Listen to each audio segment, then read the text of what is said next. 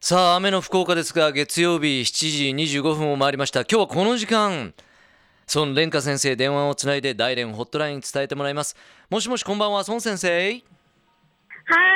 孫治さん、こんばんは。こんばんは。はい、福岡リスナーの皆さん、こんばんは。今週もよろしくお願いします。よろしくお願いします。はい、まず先週の大連のお天気についてお伝えいたします。はいはい、先週大連の最高気温はにじゅうはちどで、最高気温はじゅうろくどぐらいでした、うん、あ最低気温ですね最低ですね、最低気温がじゅうろくど、うんうん、はい、で先週は大雨は降ってなかったんですけれども、曇りの日が多くて、ほぼ毎日小雨が降ったりしてたんです。日本では梅雨に入ってますけども、やっぱり大連も雨多いですか？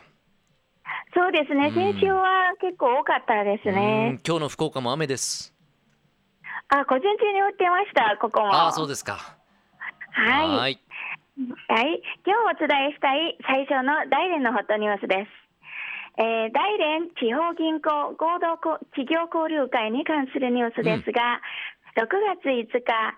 北洋銀行など地方銀日本の地方銀行きゅうこが中国東北部に進出している日系企業を対象に、にせんじゅうごねん大連地方銀行合同企業交流会を大連市で開きました、うん、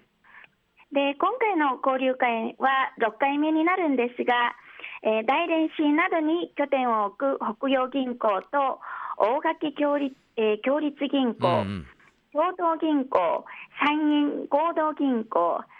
80、えー、はちじゅうに銀行、うん、えー、北岡銀行、北陸銀行、うん、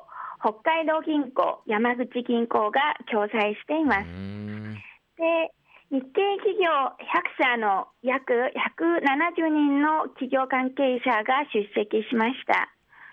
で、交流会では中国における事業再編をテーマにした講演が行われ、うん、えー、参加した企業との交流なども行われたそうです。なるほどね。銀行でもそうやってね、はい、交流が行われてるんですね。そうですね、はい、次のニュースです、はい、えー、にせんじゅうごねん中国の大学統一入学試験に関するニュースです、うん、中国でも日本のセンター試験にあたる全国統一試験があるんですが、この統一試験だけの成績で入れる大学が決まるということです。いっかいだけなんですね。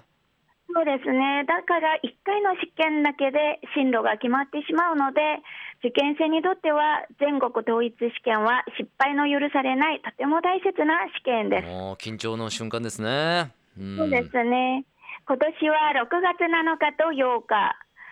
つまり昨日と今日なんですね、ですね、うん、はい、入学試験が行われました、えー、大学入学試験はふつかかん実施されますが、地域によってはここのかも試験を受ける地域もあります。明日もあるところもあるということですね。そうですね、うん、明日は普通は少数民族が多い地域で行われる少数民族の言語に関する試験なんです。なるほど。はい、今年の全国大学入試出願者の数は合計きゅうえー、ときゅうひゃくよんじゅうにまんにんとなっています。多いですね、うん、多いですね。大連市では、えー、さんまんよんせんじゅうはちにんの受験者が入試に参加しました、うん、で、えー、試験科目は地域によって若干異なりますが、地域というのは例えば遼寧省だったら遼寧省の試験問題とか少しちょっと他の地域とは異なるんですね、うん、なるほど。で、基本、しかし基本的に国語、数学、外国語のさんかもくが必修科目となり、うん、えー、その他に文化総合あるいは理科総合のいずれかを選択します、うん、で、文化総合というのは、うん、政治、歴史、地理のさんかもくの内容をさ指すんですね、うん、で理科総合というのは物理、化学、生物のさんかもくの内容が出題されます。うーん、でなのかの午前中は国語、午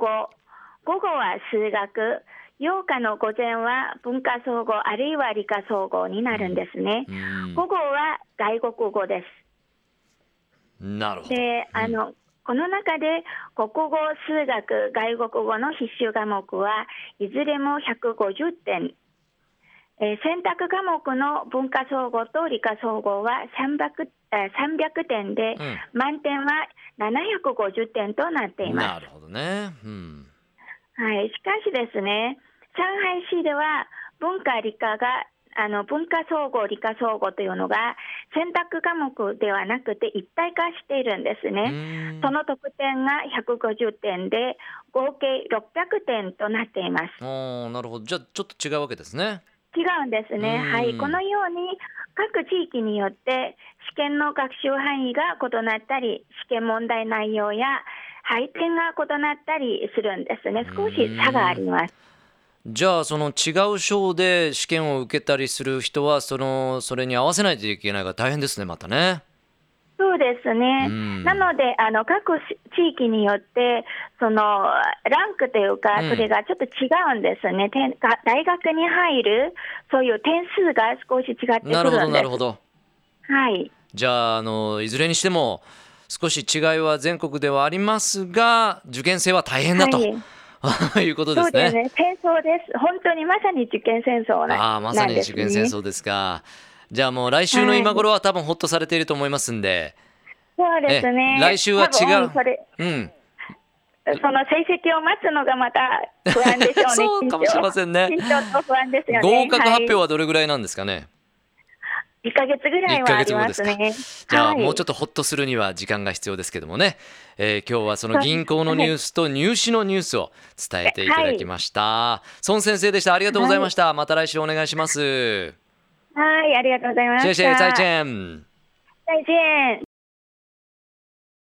Love エフエム Podcast Love エフエム のホームページではポッドキャストを配信中。スマートフォンやオーディオプレイヤーを使えばいつでもどこでも Love エフエム が楽しめます。 ラブエフエムドットシーオードットジェーピー にアクセスしてくださいね。 Love エフエム Podcast